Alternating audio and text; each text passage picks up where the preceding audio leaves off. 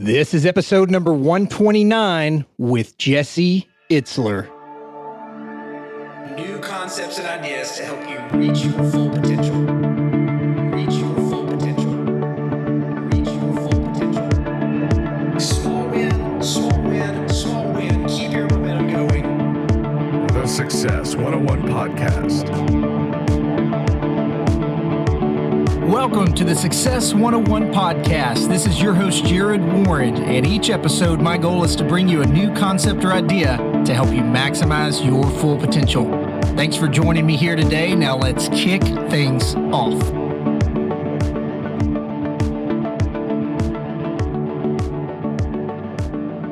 Hey guys, welcome back to the Success 101 podcast. This is your host, Jared Warren, and I'm so fired up today to bring our guest, Jesse Itzler, onto the show. And I get really excited about any podcast that I do, but this one today, guys, is super high caliber. I have followed Jesse for quite a while now and absolutely loved his book, Living with a SEAL. There's so many nuggets to pull from there. And his life story is just incredible, as you guys will hear today. Jesse got a very unusual start to the path he ended up on. He was a former rapper on MTV, and he produced and sang both the NBA's Emmy Award winning I Love This Game music campaign and the popular New York Knicks anthem, Go New York Go. You guys have all heard that. Go New York, go New York, go. In fact, Jesse's also probably one of the biggest Run DMC fans that you guys will ever meet. But as his story continued, it just got better. He co founded Marquis Jet, the world's largest prepaid private jet card company in 2001, which he and his partner sold to Berkshire Hathaway and NetJets. He then partnered with Zico Coconut Water, which then was sold to Coca Cola. And as I mentioned, he's also the author of the best selling book, Living with a SEAL, which is just a phenomenally incredible story that I look forward to sharing with you guys today. Jesse's got a very interesting lifestyle to say the least. When he's not out training for his next 100 mile run or being a dad to his four kids, he can be found at the NBA's Atlanta Hawks games, where he is now an owner of the team. But it doesn't stop there, guys. He's also married to Spanx founder Sara Blakely, who has also had massively wild success in her career. A couple of really cool takeaways from this talk today, as you guys will hear, is that Jesse is an innovator to say the least. The success he has had over his career has all been in fields that he had zero prior experience to before going and creating massive success. This is definitely a podcast that I could not wait to bring to you guys as listeners. So, without any further delay, let's cut right to my conversation with the one and only Jesse Itzler.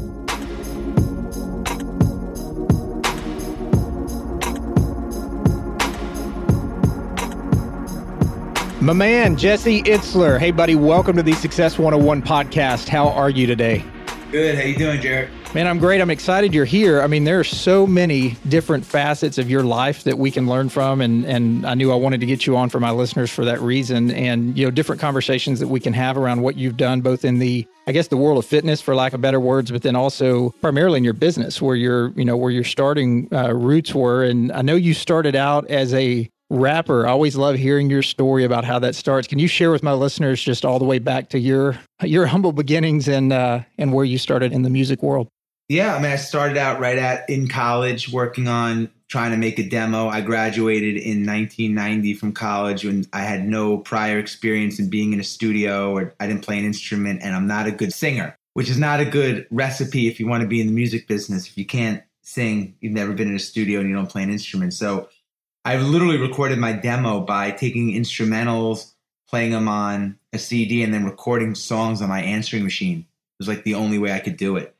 And I would just call around various producers and people in the music business, label heads. If they answered the phone, I would hang up. But if I got their answering machine, I would leave their message, hoping they would call to hear to get my answering machine. I would never answer my phone and hear my quote unquote demo. That didn't work. but I did catch the eye of a producer and I did a demo and ended up um, through a string of events getting a record deal with a small independent label called Delicious Vinyl, who had two artists at the time. One was a man named Tone Loc, who had a song called Wild Thing and Funky. Oh, yeah. And the other was Young MC, who had a song called Bust a Move that just won a Grammy. So the timing was right for this label. I sent out about 100 demo tapes to label executives, uh, CEOs, and anyone in the music business that I could get an address on. And of course, I got zero responses. So I was kind of used to rejection. But one day when I was in the studio in New York, in Corona, Queens, where I was working, I would ride my bike about 15 miles on Northern Boulevard to Corona from Long Island. And um, the only time I could get in the studio was between two in the morning and five. So one night late, I get there and there was a cassette on the desk on the uh, music board of a, a, one of my favorite artists, a rap pioneer named da- Dana Dane. It was an advanced copy of his second album. You know, I, I'm a huge Dana fan, so I asked the engineer if I could kind of borrow the cassette. I would bring it back, but I wanted to take a listen. I took it, and um, on my way to California, I was going to listen to it in my Walkman on a trip I had that week. I read that the owner of Delicious Vinyl loved his favorite artist was Dana Dane. So when I landed, I cold called him and just through some massive confusion, I think it was Harry Truman had a line: "If you can't convince them, confuse them." I the, the secretary who I was chatting with, trying to explain that I had Dana's advanced tape and Mike's a fan. I wanted to play for the owner, Mike Ross, and she put me on hold and came back and said, Dana, if you can be here at two o'clock, Mike would love to see you. So I said, uh, I'll be there. And I buzzed myself in as Dana Dane.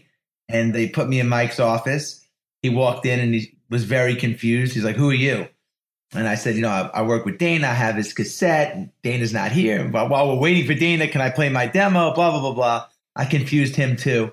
And then I played my cassette. I had a song called College Girls and got a record deal. So, Jesse, had you ever done anything like that before? I mean, that took a tremendous amount of guts. I mean, to do that. Uh, well, you know, I really wasn't concerned about the consequences. I just, I didn't have, I graduated from college. I worked as a kiddie pool attendant as my first job out of college because that was the only job that started. The pool didn't open until 10. So it allowed me to go to the studio late and get a little bit of sleep. I didn't have a B plan on my resume. You know, I didn't have a big resume.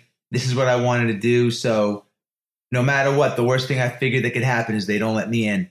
I've already had 100 rejection letters, basically. So, you know, the consequences were insignificant, irrelevant to me. Have you ever shared that story with Dana Dane? I mean, I'm sure, I don't know if you guys have ever connected, but I mean, is he well aware he of that? Became, he actually became a good friend of mine, was at my wedding. Oh, wow. Uh, he knows the story well. That's really cool. So, your transition from music into Marquis Jets, which I think was your your next step there, if I'm not wrong. How did that all come about? How did that, I mean, that's a pretty big stepping stone there, a big difference there. How did you go in that direction? Well, I was in the music business for a couple years as an artist.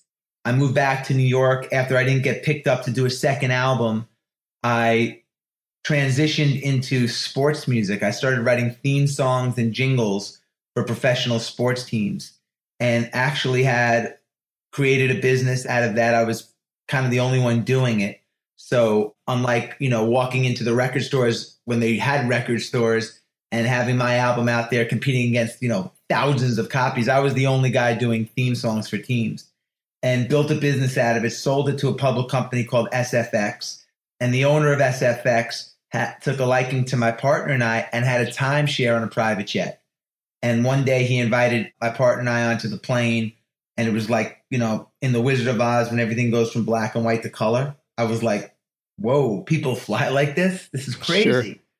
how do we do this so as soon as we got off, we're like, we got to figure out how we can do this more often. Like this is unbelievable.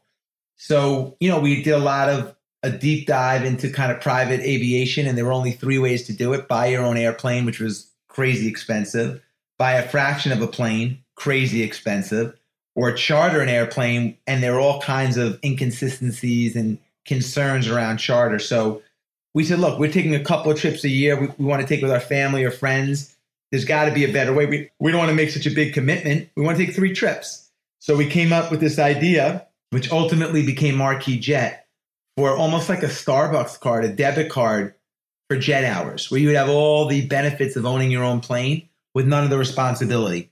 So on 10 hours or less notice, you could call up, get your plane, fly, let's say two hours from Miami to New York or whatever, and you know, you prepay for 25 hours and you'd have 23 hours left.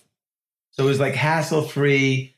It was it became it, private aviation. It made it more affordable to way more people, and um, it was a good way to put your big toe into this world of private jets. Was anything like that going on at that time as far as your, you know, the, like the prepaid service and the card and all of that? Mm, You know, not really. Not really. People had dabbled in it, but not really. And we were lucky enough to partner with a company called NetJet. So we were piggybacking off of their fleet and their infrastructure. And they were a Berkshire Hathaway owned company with hundreds of planes, Yeah. an amazing safety record. So we were selling 25 hours on the NetJet fleet and uh, exclusively. Awesome. That and the thing I love about you, man, and the thing that really got me uh, my interest turned to you even before I read your book, which we're going to dive into here in just a second, was how you just create you create something out of nothing, which is very unique. I mean, you hear that thrown around in the business world all the time, how people can create something out of nothing. But then you look into their story and it's like, well, maybe they had some, you know, super strong connections here, some money here. It's I know from your story, you really you really do create stuff out of nothing. I mean, you you were in the music business and had to make that happen. That didn't work out. Went into the jingles thing as you mentioned, which at that point, I'm just wondering if you're thinking like, okay, you know, I got got signed to a record deal, everything's going to be smooth sailing from now on. When that doesn't work out, you're a little bit defeated more than likely. I'm speaking for you here. The jingle thing, it's like, okay, that's a different route, but it's still in the music world. And then bam, you shift over into the the whole Jets thing and find a way to make that work, doing something that other people just aren't doing at that time. And so I, you know, you know I love that. What I know you've got a story. I think it's even uh, maybe with 50 Cent. I heard where he was a maybe a passenger on one of those jets, and you were talking about just being grateful and giving back to people because you never know when that's going to turn around. Does that ring a bell? The story Yeah. that I'm. Well, I think a couple of things. First of all, I think that for me, as I look back on, you know, I've been in multiple businesses the music business, private aviation, uh, Zico coconut water, which we sold to Coca Cola. And looking back on it, you know, the common theme for me was always that I had no prior experience in any of those businesses. And many times that could be a deterrent, like, wow, I have a, I want to start a restaurant company. Someone might say, I want to be in the apparel business, but I don't know anything about apparel. I don't know anything about the restaurant world. So I'm not going to do that. That's, I don't, that's not my background. I went to school for the arts or whatever. So a lot of times not having experience deters you from going after your passion or whatever.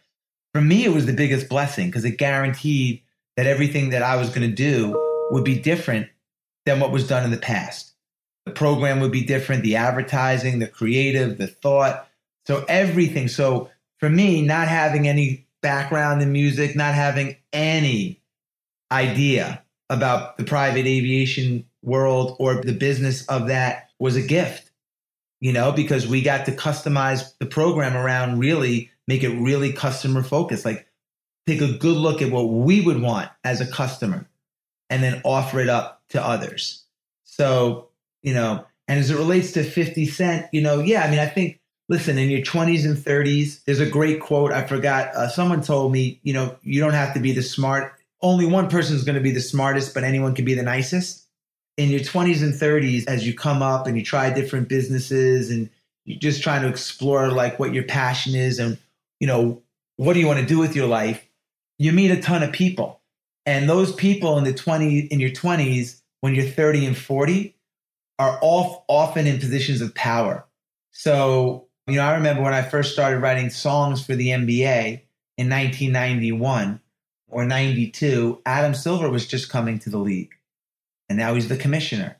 So, people, you know, obviously, as you get older and more talented, you're going to get into these amazing positions. So, keeping those relationships, keeping the network, your network wide, and staying in touch is just such an important thing because you never know. 50 Cent was an example. 50 was my intern. Before he was 50, he was Curtis.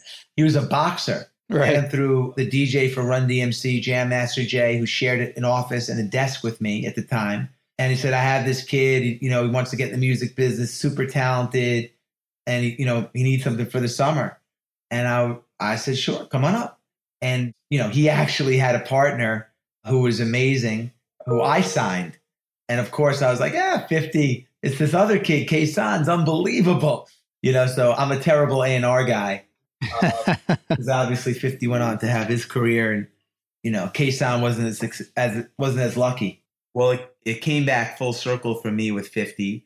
Because later in life, when I started Marquis Jet, every day we would get a manifest of who was flying on the planes. And I saw that 50 was a, a guest on one of our airplanes.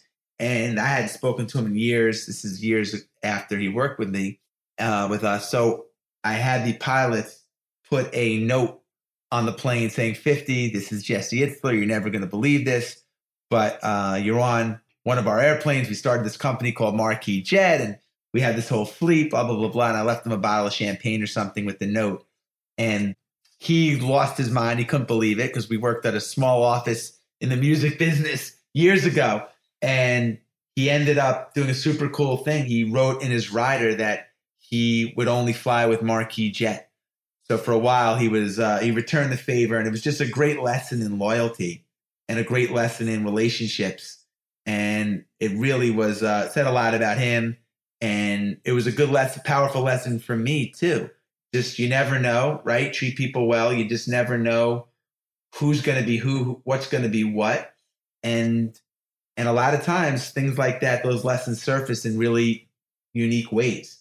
And that was that was a great lesson for me. You know, you mentioned the the Jets, you mentioned Zico. I know you also are part owner of the Hawks now. Very curious about that. How, you know, obviously I think through your time in the NBA, that's where that spawned from, maybe some relationships there. How long have you been part owner of the Hawks? So we've been we as an ownership group, we've uh, been owners for about a year and a half now. We closed in June of 2015. And yeah, it's been a lot of fun. I live in Atlanta full time and I was a season ticket holder and fan prior. So to be a part of the organization and I grew so close to the staff and the faculty and the players um, that just to be a part of it now on the inside it's just been so fun. I'm a big basketball fan, so I've, I've loved it. I know owning a team as a business is so much harder than just going to a game. I mean, what keeps it fun for you? What, you know, so many people enjoy doing things and then they go say, hey, you know what? This is my passion. I'm going to go do it as a full time business. And then it becomes work, right? It becomes a business and they get burned yeah. out by it. What keeps it fun for you? What keeps it fun is, you know, I was a big fan first, and now I'm rooting a little bit even harder. It's just everything is times 10. You know, you take the losses li- losses become a little tougher and wins become a little sweeter. And, you know, as someone that grew up around team sports my whole life, and again, is a big basketball fan, just to follow for 80 plus game, 80 plus nights a year, I know that I can come home, put on my TV or go to the arena and just shut everything else off and just be in this world. So it's a little bit, a little bit of therapy on, on one sense and just super fun. You know, just to have a rooting interest on that level is a lot of fun. That's awesome. frustrating.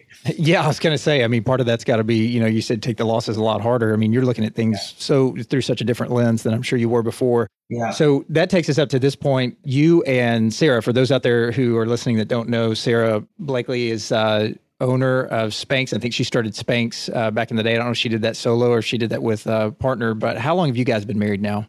Uh, we've been married for eight years. Eight years with four kiddos. I, I, was amazed to hear that because I know reading through the book, you just had one. You had your son, and uh, right. and and I started hearing more and more lately about the four. I was like, man, where did where all these kiddos come from? So I've got three daughters myself. Uh, at one point, everybody was under the age of three, so three under the age of three. Yours are all right there, really close together as well. So I would love to know how you and Sara met and how that started for you guys. Yeah, I mean, Sara was a customer at Marquis Jet, and we were having a customer appreciation event in Las Vegas, a poker tournament actually. And it was, we had, I think at the time, we had close to 4,000 customers, and we were only allowed to, we only got 40 invitations. NetJets got the balance. So each rep had to send in suggestions in their territory of, of you know, Marquis Jet cardholders that they would want to come and the Georgia rep sent in uh, sent me an email with Sara's picture and a little bio. And I saw the picture and I emailed her back. I'm like, please make sure she comes. you know, we met there and we became friendly and married a year and a half later. That's awesome. And I think I even heard that you had mentioned uh, one of the ways you got in was you were going to say you were going to run 100 miles in Spanx. Oh yeah, yeah, yeah, yeah. I mean that that was part of it. I was doing a 100 mile race, and after Sara and I met, I called up I had to stay on her radar screen, you know. So sure. I, I, called up uh, her PR gal and I said, "Listen, I'm running uh, this hundred mile race and I'm taking corporate sponsors and I'm happy to run it in Spanx. If you know, if Sara would would be a sponsor or whatever, or make a donation." And um, she put me on hold. She told Sara that another lunatic was on the line, And, you know, she married that lunatic a year later. Yeah, it's amazing she took you seriously, or she just thought you'd look really good uh, running Yeah, 100 miles in Spanx. I, I don't know. I don't know. So, Jesse, let's shift to the book here. Obviously, one of my favorite books, and why I wanted to have you on, uh, not to mention all the other things that you've done in business and in life, but just phenomenal book for those of you out there who have not checked out Living with a SEAL. You've got to go pick it up. There's just so many funny stories and so many life lessons in there. Jesse, tell me about the beginnings of the book and how you first interacted with SEAL or how that all started with your relationship with him. Sure. Well, I, you know, I never set out to write this book. I was at a relay race in San Diego with four friends, four or five friends, and the way the race was structured was uh, the format. I would run a mile, you would run a mile, he would run a mile. I would run whatever team ran the most miles in 24 hours won the race. And at the start of the race, there was a guy to my left who had no one to relay with. He was his own relay team. And the race was self supported. So you had to bring all your own supplies. They provided nothing no water, nothing. It was on a one mile dirt, unlit parking lot in San Diego. And I was coming off the sale of Marquis Jet. So I definitely overdid our allocations. We had, I had bananas, a truck pulled up with, you know, the whole deal. And this guy who was running the race by himself had three items one bottle of water, a folding chair, and a box of crackers. And I just remember like noting to myself, like, wow, how in the world is this guy going to run the whole race with that? And he was a big guy. He was about 285 pounds. So that also was surprising. And that's not, that's probably the opposite of where you want to be if you're going to run for 24 hours, right? Most guys are like 140, 150. So at mile 70, sure enough, because of his weight, he had literally ran his feet to death. He crushed all the small bones in both of his feet, literally were broken. And because he had only eaten crackers and a little bit of water, he had kidney uh, kidney failure, kidney damage, and he was he was literally sitting in his chair with broken bones in both feet, urinating blood. And like my immediate reaction was, man, we got to get this guy a medic immediately. Like we have to airlift him out of here and get him some attention like ASAP. And what did he do? He sat down, basically duct taped his feet, got out of his chair, and ran another 30 miles to get to his goal of 100 miles, and then ran one more in the event that they miscounted. And I was like, I was so freaked out. I was like, man, what, whatever got this guy out of his chair to finish this race, whatever that drive was, whatever that grit or resilience or whatever it was that made a guy like this tick, if a little bit of that rubbed off on me, then all the buckets in my life, my work, my relationship with my wife, my kids, my personal training, everything would be better. So I Googled him and I learned that he was a Navy SEAL with an amazing backstory, fascinating story. I cold called him and I flew out to meet with him. He lived in San Diego, I lived in New York. And five minutes into our conversation, I realized that what he had would not come across in just a quick little interview or conversation or lunch meeting. And I asked him to come live with me for 30 days and with my family and I. So you didn't go out there seeking out bringing him back home. You you just wanted to go pick his brain. I wanted to pick his brain. I wanted to meet him. I thought maybe there would be, I could help him business wise. He had a lot of star power around him, just amazing presence. His story was incredible. Um, I just wanted to meet him. And I, I, he said to me, look, he said, look, if you're crazy enough to ask a guy like me and he is out there to come and live with you, I'm crazy enough to come. And, you know, shortly thereafter, he was um, at our breakfast table. Just knowing what I know about him now, and by the way, his name is David Goggins. For those of you guys listening out there, if you want to go look him up and, and research his story, because I know you just called him Seal in the book, but it's David Goggins. And from what I know about him now, from reading his story and seeing him on other things, he is such a no nonsense type of guy. I'm shocked he even took you up on the offer to fly across the country and go spend 30 days with your family. What do you think his motivation was behind that for agreeing to do it? Well, I think for him, it was he'd been in the military. He was active still when I met him. I think it was an opportunity to live with two entrepreneurs and just see a little bit as his career was coming to an end, uh, learn a little bit about life after the military and get an inside glimpse, maybe get some tips from my wife on being an entrepreneur or whatever. But I also just thought it was so out of the box, and he's such an out of the box guy. It was so non traditional, and he's lived his life very non traditionally that he decided to do it. And maybe I was a good salesman, but you know, he he agreed. And I know his stipulation was you do everything I say or I'm out of here. And I don't know if when he first told you that you really believed that that was going to be the case, but obviously it played out that way in the book. Well, he is a no nonsense guy, as you mentioned. I would no nonsense times three. And he did say to me, listen, I'll come, but one condition, you have to do everything I say. And he put me through a series of really unorthodox things. And at first, I didn't get it. So at first, I was like, what's the point of this? This doesn't, and I was frustrated. I wanted to stop. Things like, I mean, there were a lot of physical things, running, push ups, things like this, but a lot of mental stuff. We jumped into a, one day there was a, I lived in Connecticut at the time, and the lake that we lived on was completely frozen. Kids were playing hockey on it. And after a long run, he came and took a boulder, went to the middle of the lake, banged the boulder against the ice until the ice cracked, and jumped in, and then signaled for me to jump in with him.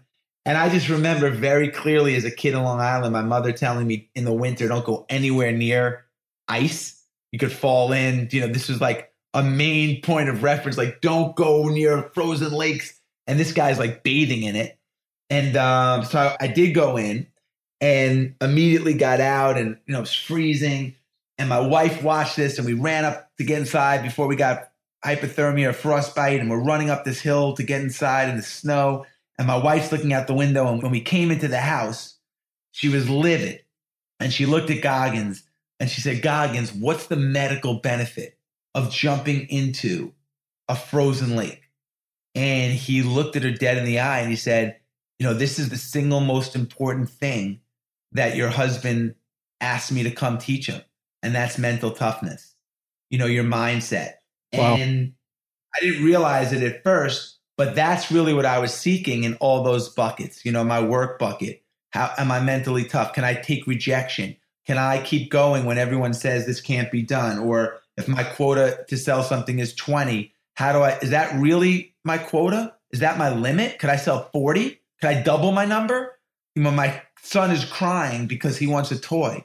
Am I mentally tough enough to not react with stop yelling at me? Uh, am I mentally tough enough to take a deep breath and say to myself, I've already jumped into a frozen lake. Do you think this little toy or whatever you want, it's not going to faze me? And calmly approach the situation. So I realized that it wasn't how many push ups I could do or some of the other things he was guiding me uh, towards. It was all about my mind and how I was approaching things and creating an environment of when things get hard, when things are tough, when you want to quit, that you won't stop.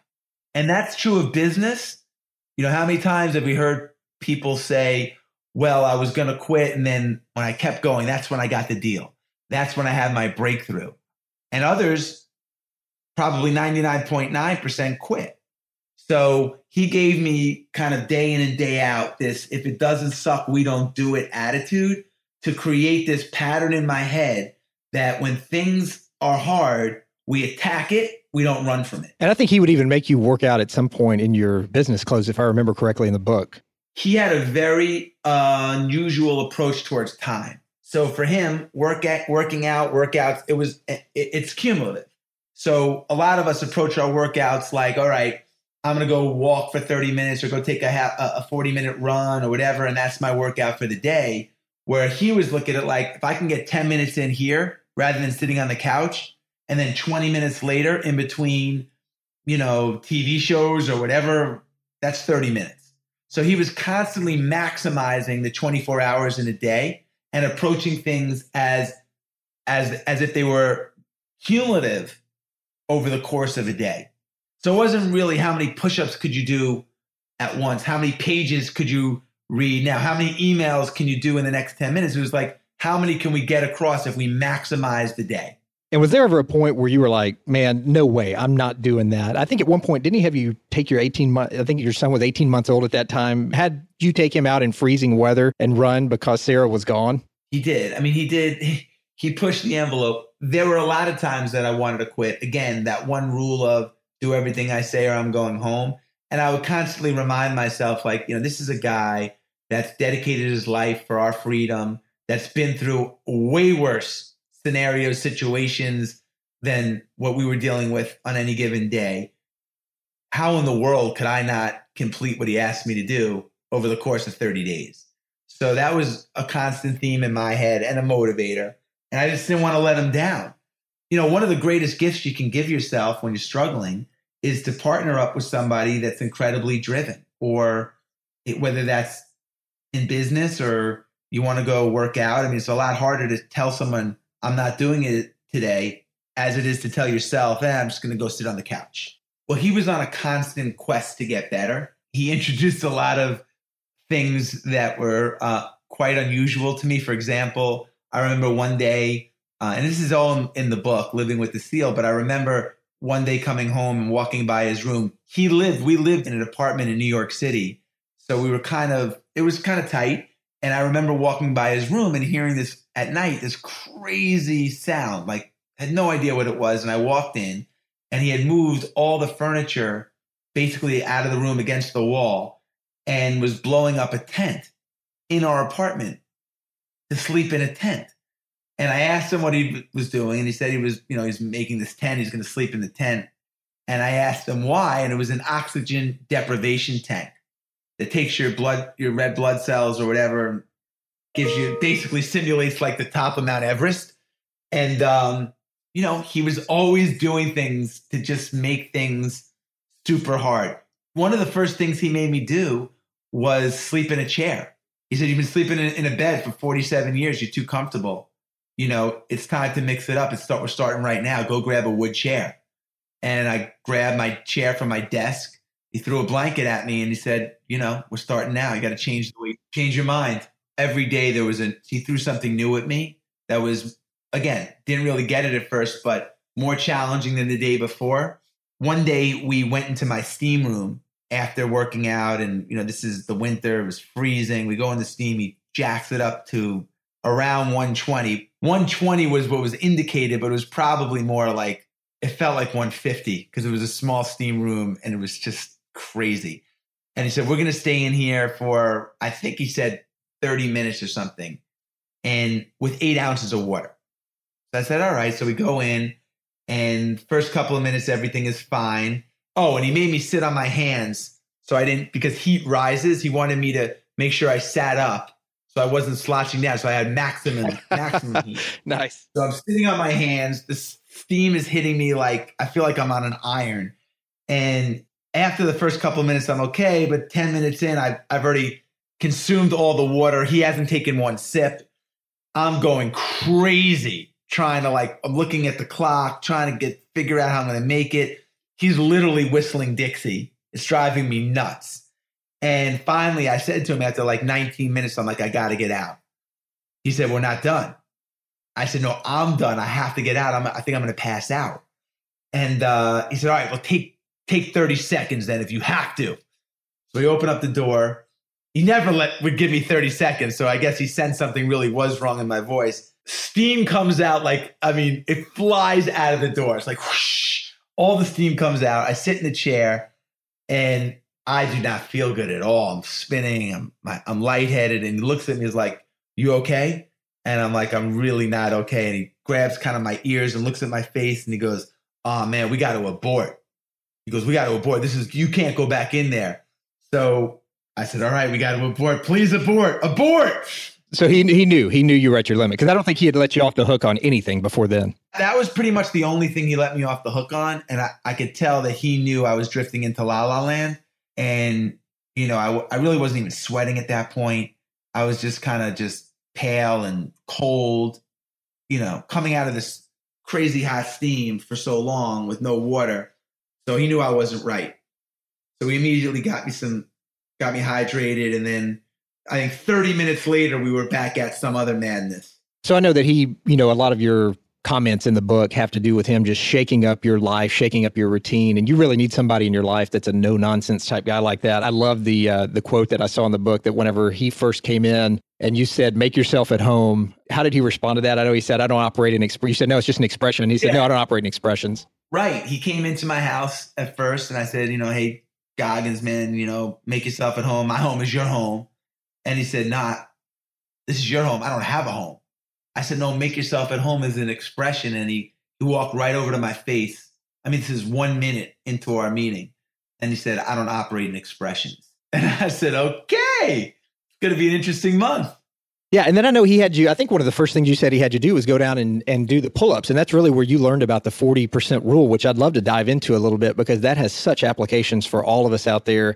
When we think the gas tank is is done and it's not, you weren't a pull up guy. And here's a guy that I think he set Guinness Book of World Records, right? For pull ups. Was that before or after you guys got together? After he had did 4,030 pull-ups in 17 hours. This is So- just the type of guy he is. So the first thing he had you do was go downstairs, a guy who admittedly doesn't do pull-ups very well or didn't back then. Take us through that first exercise of where your introduction was to what you're kind of in for at this point. Well, when he first arrived, he wanted to kind of gauge where I was at physically. So the best indicator of strength was to see how many pull-ups I could do. So we went down to the gym and he said, All right, get up on the bar and let me see how many you can do. And I am not strong at all. I got maybe like eight, maybe. He said, All right, drop down and wait 30 seconds and try it again. So I waited 30 seconds, got up on the bar again, and did maybe like five. I don't know. Struggling five, kicking my legs. Dropped down and said, All right, wait 30 seconds and do it again. So I waited 30 seconds, got up to the bar, and I got maybe two or three. And now my arms, biceps are just killing me. I dropped down. I said, All right, well, what do you want to do next? He said, Well, we're not going to leave here, this station, until you do 100 more pull ups. I said, Come on, man. That's maybe in SEAL land Right. but like I can't I can't physically do it. And he said to me, you know, you really I already know what your biggest problem is, and I, I bet it's it's in all areas of your life, and that's that the limitations you're putting on yourself are self-imposed. And so I'm gonna prove to you right now that you have so much more in your reserve tank. So one by one, I ended up doing a hundred. And I said to myself, God, if, if I'm under indexing, leaving that much on the table, a hundred pull-ups in a workout, what other areas am I under indexing in and not going to my full potential? So he had a rule that he called the 40% rule. And I think it might be common amongst the military or the Navy SEALs. I'm not sure it was his or not, but and that was when your brain says you're done, you're really only 40% done. That we all have this amazing ability to dig inside and pull more out of us. So you know, the way our brains are wired, the first inclination of pain or discomfort, we get a little tap on the shoulder and our brain tells us to stop because our brain doesn't want us to get hurt. So it tells us to stop. But when we ignore that tap on the shoulder, and you see it with marathon runners all the time when they hit the wall, they ignore that little tap on the shoulder to stop. When you ignore that tap on the shoulder, you have so much more, probably 60% more in you.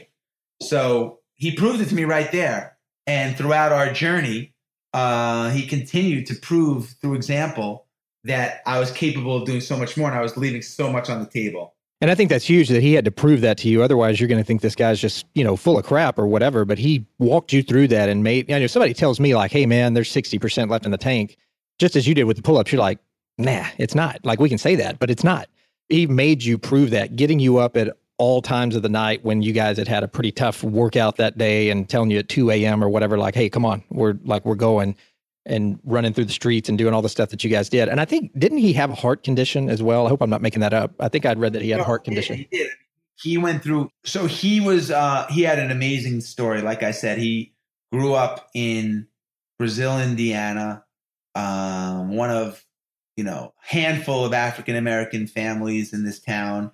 Had a really tough upbringing uh, because of that, and lost a lot of his self esteem. So he gained a lot of weight.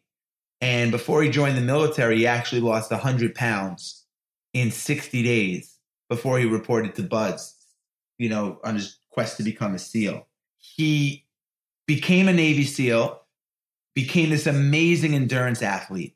Like I said, he's broken the Guinness Book of World Records for pull ups. He's done numerous ultra marathons, incredible distances.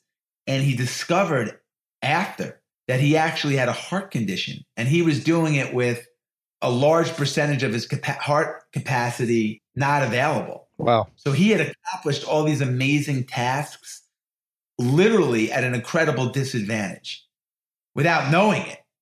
So it just shows you how unbelievable the mind is. This guy has, and I, I highly encourage anybody that's listening to follow I am David Goggins on Twitter or Instagram or Facebook. I am David Goggins and learn about him because you know I believe that mental toughness is something that can be taught. It's like a muscle, it has to be exercised. You have to constantly do things you don't want to do. And that can be you say yes to a wedding and all of a sudden you, you wake up and you don't want to get on a plane and go to an out of town wedding, you go anyway. You do the things you don't want to do because it basically is just exercising this muscle of I will not stop. And he has mastered that. He is my Obi Wan Kenobi. And so I encourage anyone to check him out and just watch and see what he does forward and learn from what he's done in the past. Do you think that's the biggest thing he taught you? I mean, it sounds like that's coming through is just the mental aspect of it. For sure. Because listen, when he came and lived with me, I was doing 22, I could do 22 push ups. When he left, I was doing a thousand a day. He knocked one minute off of my pace per mile as a runner. That's incredible. It's just basically fascinating what he was able to do to me in such a short period of time. And it all stemmed from my attitude, my approach, and my ability to overcome pain and discomfort to accomplish a goal. And I think that that is teachable. And I think that that's my biggest takeaway. My biggest takeaway, and I still hear him whispering in my ear. I still apply it, like I said, to work, to my relationship with my wife, is to be present, the patience, and the understanding of like, we, I'm going to get through this. I'm going to work my way through things, but I'm going to ultimately get to the finish line, regardless of the circumstances, regardless of the consequences, by staying with it. And he's just a mentally focused guy. You guys who go out and get the book will read more about this, but I know he showed up for 30 days at your house with like a knapsack or something, right? It was like, I mean, he came with a little Huck Finn knapsack. You know, if we were going away, you and I, for 31 days, we'd probably check two or three bags. oh, absolutely. And that was one of the things that I recognized right away. I made a little mental note like, wow, simplicity. It's pretty interesting. You know, I, at the end of our journey, I wanted everything he had, which was simplicity, which was freedom, which is a lot, which was his toughness and his grit. But I didn't want to give up what I had. So I still try to marry a lot of his principles and weave it into my current lifestyle. And I know that he was also, for lack of better words here, he was just all in with your family. I know he was a protector of your family. He was always scouting out for threats and and possibilities of things that could come uh, could come y'all's way. I mean, you you had to feel pretty safe, I guess, with him there. And I mean, at first he was a stranger, right? Coming into your home, you didn't know anything about him, but then he became like family and really kind of helped protect a lot of stuff while he was there. We did. I mean, he's an all in guy. And part of his, one of the greatest assets he has is his ability to be present. So he was able to eliminate a lot of the, you know, we all have arrows that come at us every day, right? Like emails, requests for lunch meetings. Hey, can you get this guy on your podcast? You probably get him all the time. He was able to eliminate that and be very focused in anything that he did. So he could truly give 120% to anything he was doing at that given moment. So when it, as it relates to living with our family, he was so present, he was so part of it that, and I think this would have been true of anything he was doing. He was giving 100% of his energy towards making sure that we were comfortable. We felt, you know, safe. By the way, I felt, I've never felt safer in my life. I mean, I could leave my front door open. I almost want someone to come in. Uh, Right. Have to deal with him. So Yeah, I think you had to go convince Sara that y'all had to get like a new alarm system and bulletproof glass and all the stuff on the house. I love that part of the book. Right. But I felt super comfortable with him. And I rightfully so. That's awesome. And he followed you everywhere. I mean, he, I don't know, at one point you had to go tell him like, Hey man, we can't, eh, we can't work out today. I, I've got to go on this meeting. He goes to the meeting and Kevin Garnett sits in the meeting and he's more captivated by Seal than even like talking about the business deal. Yeah, I mean, he had an amazing presence. I think there's a fascination with Navy SEALs as it is, but he had an amazing presence. And when we went to, to meet with Garnett, I was trying to, at the time, I was just getting started with a venture called Zico Coconut Water, a new coconut water before the coconut water craze took off. And we wanted to bring some endorsers and visibility to the product. And Garnett was a guy that was high on the radar because he had been a Gatorade endorser. And this product was kind of like nature's version of Gatorade.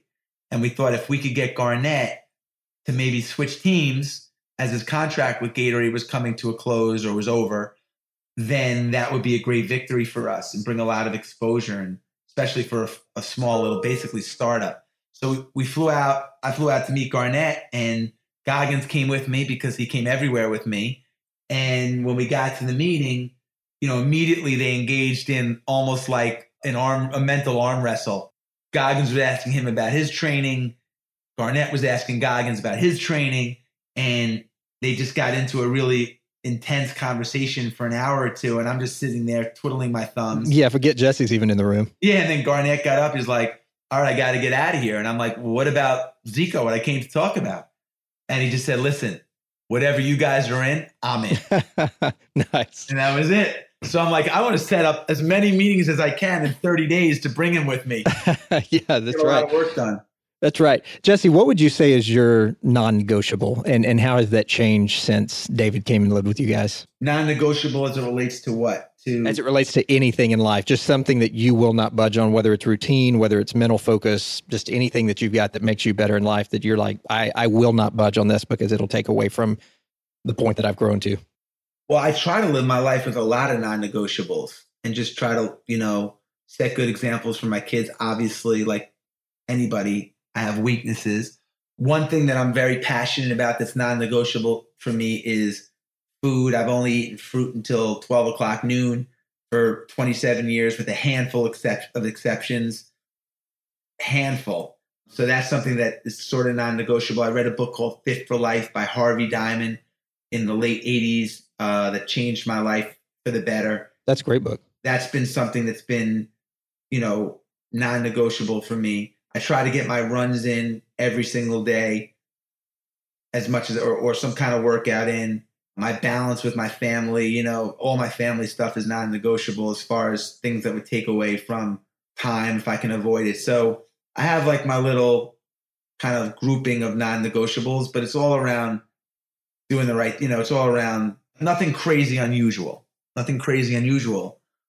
But just fruit until noon every day. So if I said, hey, let's go grab some banana pancakes at Yeah. Atlanta's best You said breakfast place. if you said to me, meet me tomorrow and we're going to have bacon and eggs at seven o'clock and then smoke a cigar, that would be a, we wouldn't be meeting.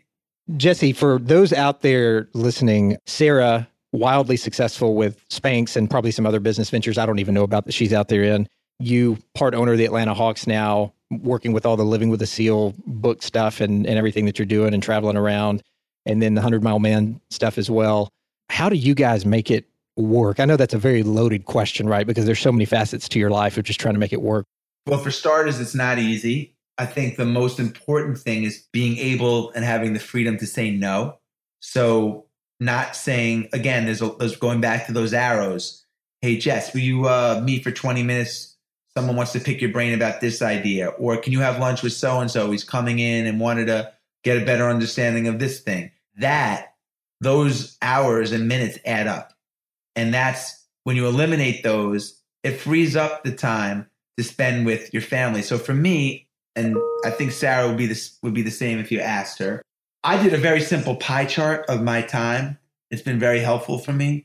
I just drew a circle and I said, okay, boom, I carved off a little triangle that for seven hours of sleep, because seven of the 24 hours in a day I, I need to sleep. That's my that's where I like to be. Course, I some days are six, some days are four with the kids, some days are eight, but seven is a number. And then I take three hours a day for me to do because I don't want to resent my wife or anybody or work or anything for taking away things that I like to do. Running, it could be sitting on a couch and reading emails, sauna, whatever, but those hours are mine. And then I work like a typical work week, 40 hours. Most Americans work 40 hours, eight hours a day. So three for sleep, seven for my, uh, seven for sleep, three for me, eight for work. I still have six hours left if I don't take those meetings, if I don't get caught down in, in you know, emails and stuff that are meaningless. I have six hours left, and I've taken three for me and worked a full day and slept to spend with my family, my kids. Now, obviously, you have to eat, you have to commute, there's other stuff.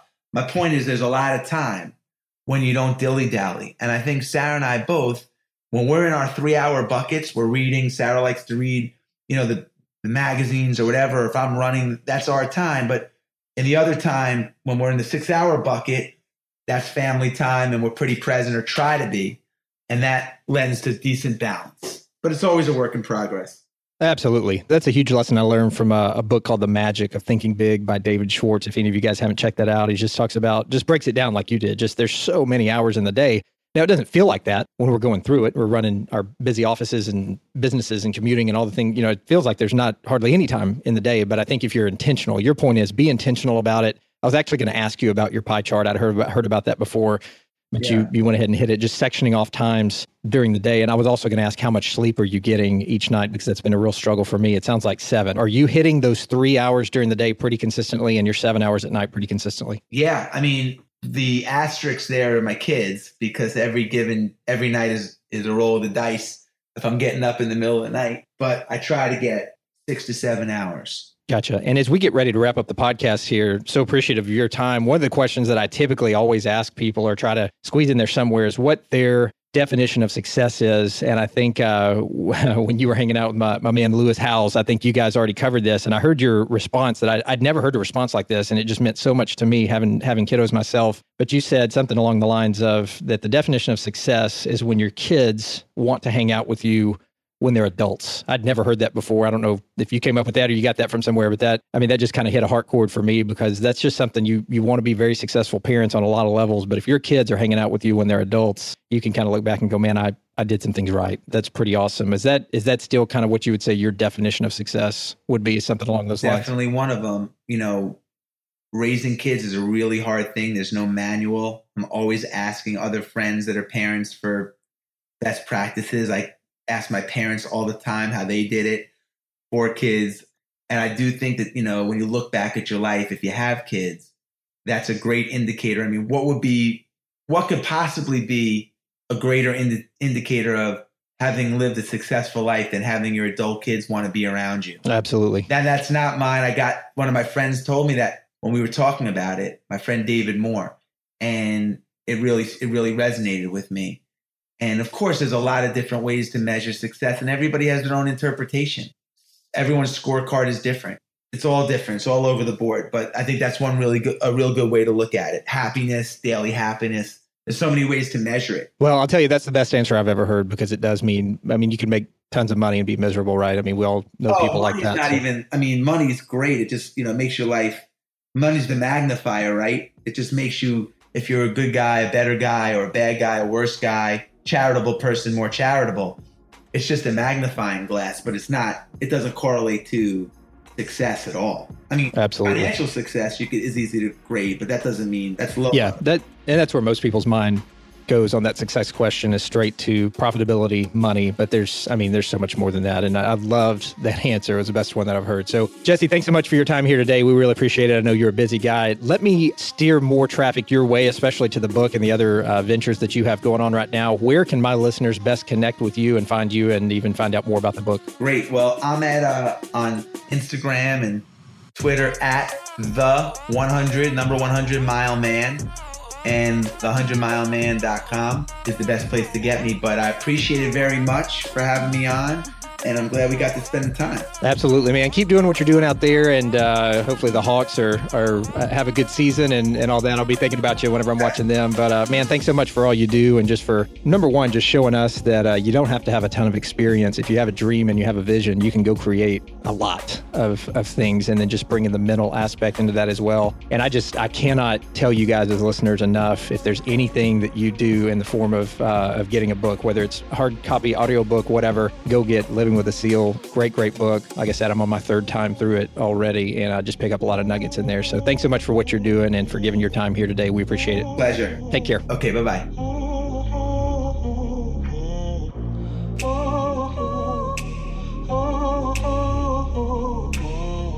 Hey guys, if you've enjoyed the Success 101 podcast, head over to iTunes and give it a five star rating and even a review. I cannot tell you how much I appreciate that. And also share it with friends, family, business partners, anyone that you feel might benefit from reaching higher levels of peak performance and reaching their maximum potential each day. If you're looking to connect with me, the easiest way to do that is my email, which is info at success 101 podcast or you can find me on many platforms of social media, including Facebook at facebook.com slash success 101 podcast, on Twitter at Warren Jared, or on Instagram, my favorite form of social media, at Jared underscore Warren. I loved having Jesse here on the podcast today, and I'll catch you guys on another episode of the Success 101 podcast. Until then.